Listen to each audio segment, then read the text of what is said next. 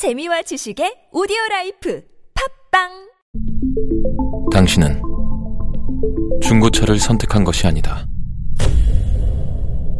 당신이 선택한 건 최초라는 자부심이자 경기 없이 누리는 편리함이며 BMW만의 격이 다른 책임감. 당신은 BMW의 선택을 선택했다. BMW 프리미엄 셀렉션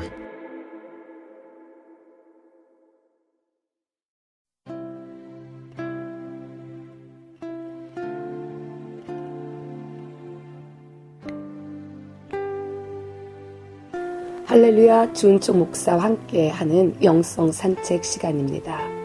욥의 태도 주신 자도 여호와시오 지하신 자도 여호와시오니 욥의 자녀가 죽은 것은 그에게 가장 큰 아픔이며 치명적인 상처가 아닐 수 없었습니다. 그러므로 사단은 재산의 손해를 본 일에 대해서는 욥이 하나님께 반항하도록 하지 못한다 할지라도 자녀를 죽게 하는 일에 대해서는 욥이 당황한 가운데서라도 반드시 하나님을 저주할 것이라고 생각을 하고 있었습니다.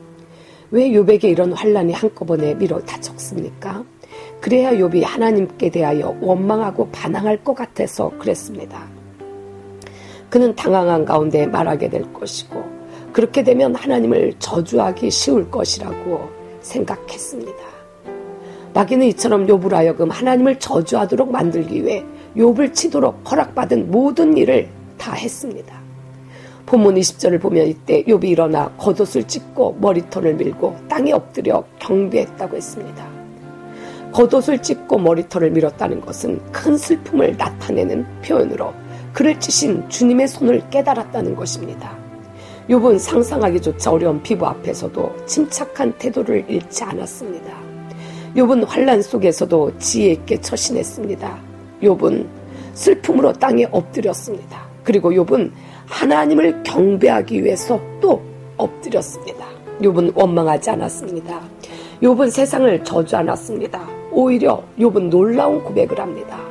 내가 모태에서 적신으로 나와 싸운즉 또한 적신이 그리로 돌아가올지라 주신 자도 여호와시오 치하신 자도 여호와시오니 절망 속에서 욥은 여호와 이름을 찬송했습니다.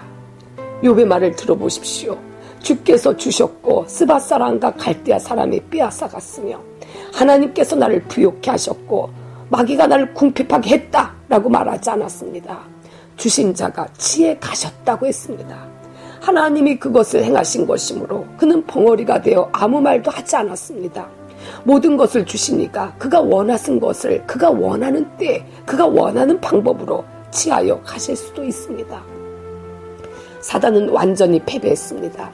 우리가 고난 속에서도 찬양하면 마귀는 물러갑니다. 항복합니다. 욥에 대한 거짓 선전이 드러나고 말았습니다.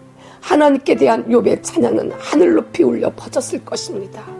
전례를 찾아볼 수 없을 정도로 처참한 상태에서 하나님을 찬양하는 것은 온 땅과 하늘을 기쁨으로 가득 채워주는 지극히 영화로운 음악입니다.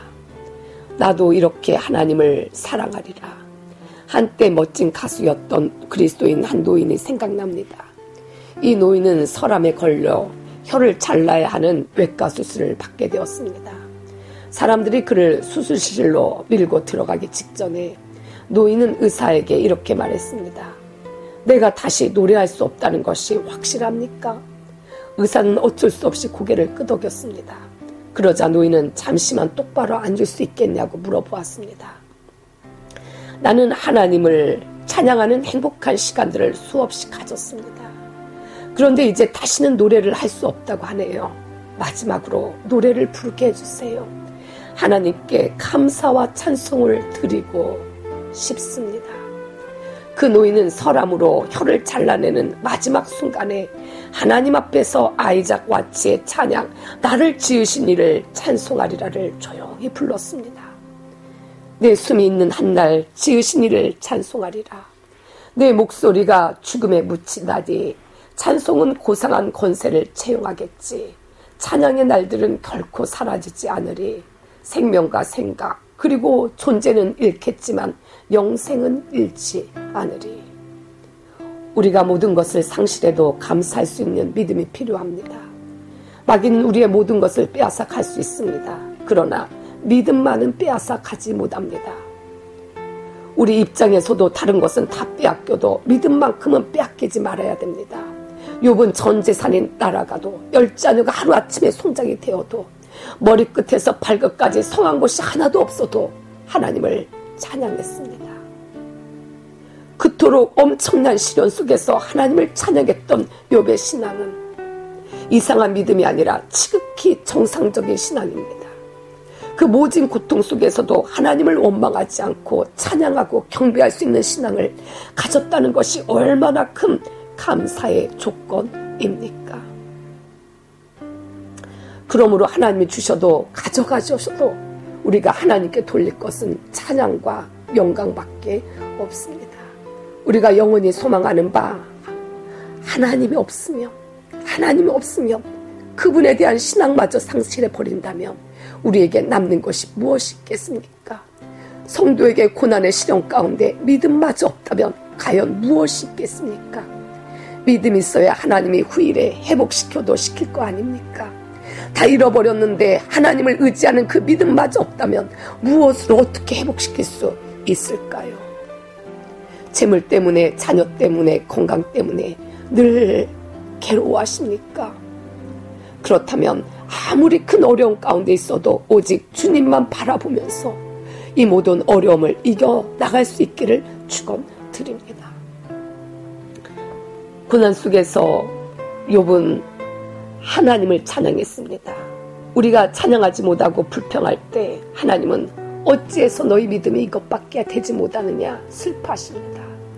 우리가 그래도 찬양하고 영광 돌릴 때 하나님은 네가 그래도 찬양하느냐 그래도 영광을 돌리느냐 그래도 감사하느냐 하시면서 강격해 하십니다. 오늘 내 환경이 어렵다고 말하지 말고 그 환경을 이길 수 있는 나의 믿음이 없다고 하나님 앞에 얘기하세요.